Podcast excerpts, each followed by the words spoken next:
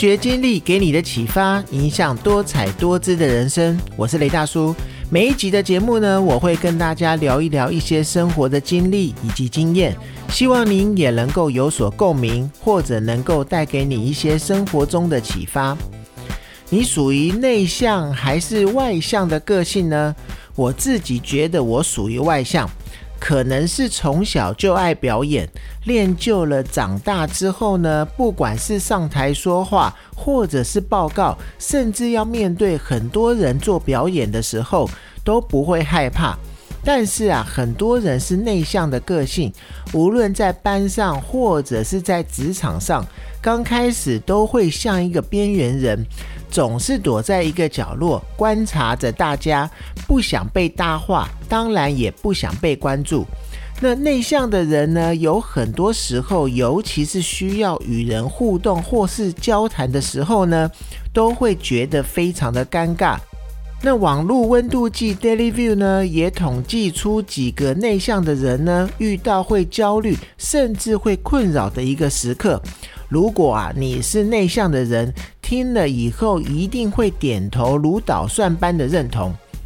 第一个呢，就是和别人一起搭电梯的时候，那在密闭的电梯呢，无论是什么时候呢，都会感觉弥漫着一股空气凝结的一个气氛。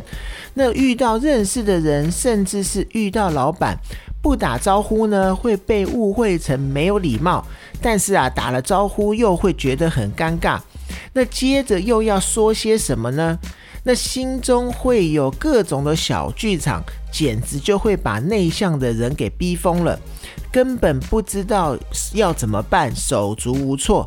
那即便呢，现在因为疫情的关系，都需要戴上口罩，还是躲不过那一种尴尬的一个感觉。好想赶快楼层到了，电梯门开了，赶快冲出去。像我呢，就算是个性比较外向，我也会尽量避免这种事情。如果看到电梯里面有不那么熟的人，我有时候呢就干脆等下一班。如果啊硬是要碰到的话，我也会笑一下，点一个头，就赶快看手机来化解尴尬。再来呢，就是每一次遇到尾牙或者是春酒需要才艺表演的时候。许多人呢，对于年末都是又爱又恨。虽然呐，可以拿到年终奖金，慰劳一下辛苦的自己，但是呢，一想到尾牙或者是春酒有可能要上台才艺表演，就会非常的焦虑。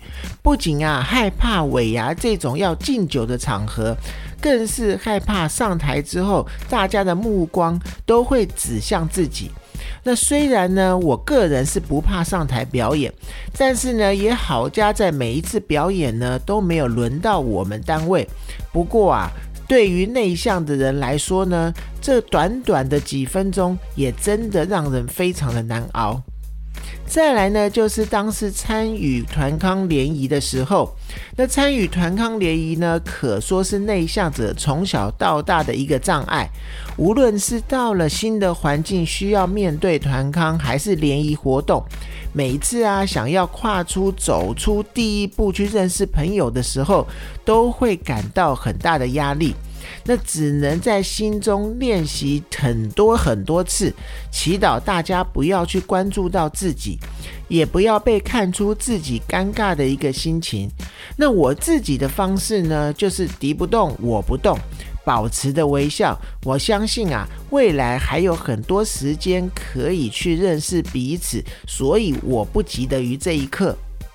再来就是被点名回答问题的时候，那小时候上课最害怕的不是家长日，而是被老师点名的时候。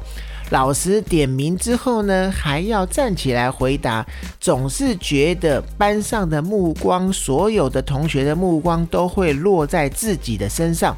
那我记得呢，因为这样子呢，不少人在老师准备点名的时候呢，都会默默的移动屁股或者是移动身体，好让自己被前面的同学挡住。那希望绝对不要被点到自己。那虽然这样，常常都会因为这样，反而老师会去点到你。那我自己的做法呢，不管是在学生的时候，或者是在现在在职场的时候，当老师或者是老板提出问题，我自己马上就会去想，如果叫到我的时候，我会怎么回答？先在心里面准备好，就算是答案不尽理想，也不会让人觉得有讲不出话来的感觉。那再来呢，就是进行面试或者是口试的时候，每当呢进行口试或者是面试这一种场合的时候，就代表说你要面对的是一些不熟悉的人，不熟悉的一些面试官。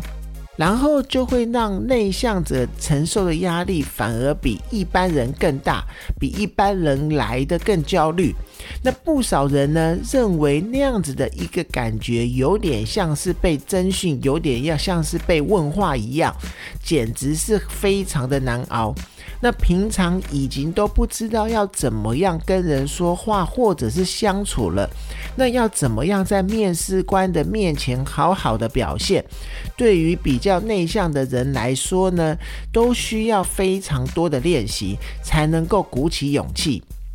那我自己的方式呢，当然是先准备好自己，然后在回答面试官的时候，如果怕跟面试官眼对眼对到的话，我会看他的鼻子，一方面呢不会让自己紧张，二方面呢也不会让别人觉得我没有在看他，感觉没有礼貌。再来就是当受到全场瞩目的时候。人生中呢，只要会遇到受到瞩目的一个时刻呢，都会让内向的人非常的难过。不管是在毕业典礼的时候，或者是迎新 party，甚至是在婚礼的时候，都需要承受很多人往你这边看的目光。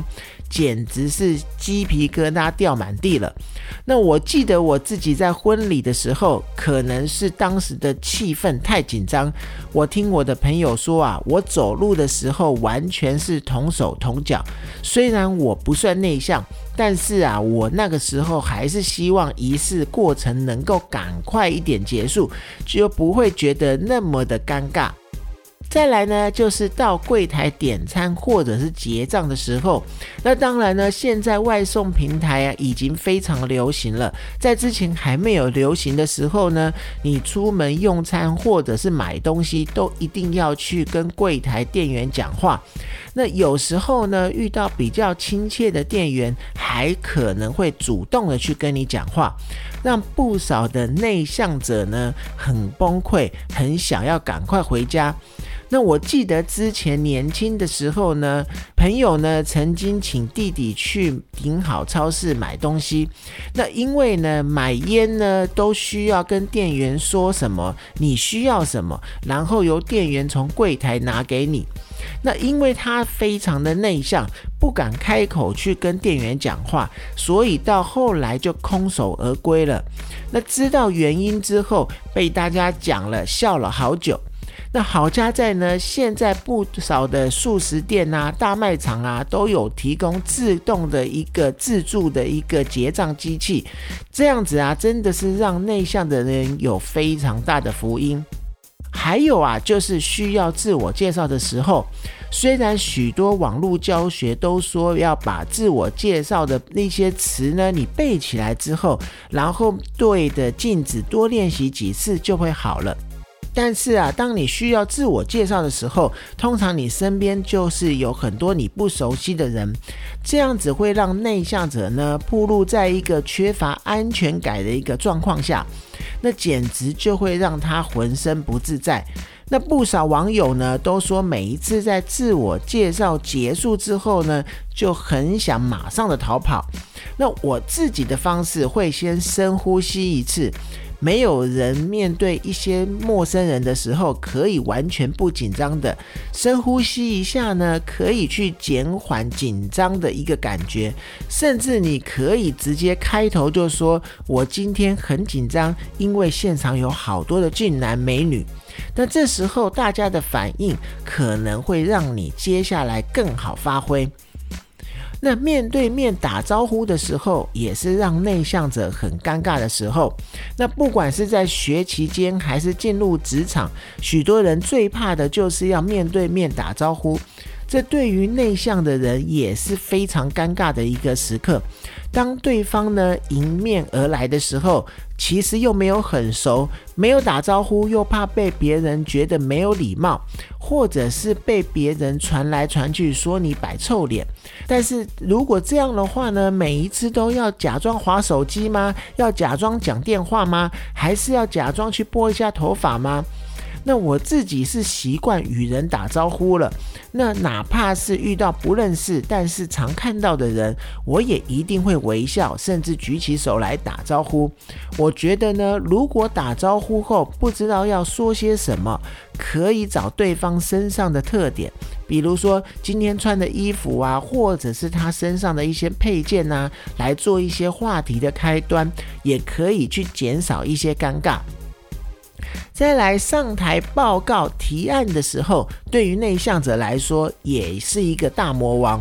相信大家一定遇过大学的分组报告，要轮流上台说明报告的一个内容。那内向者呢，绝对会是想要想尽办法去避掉。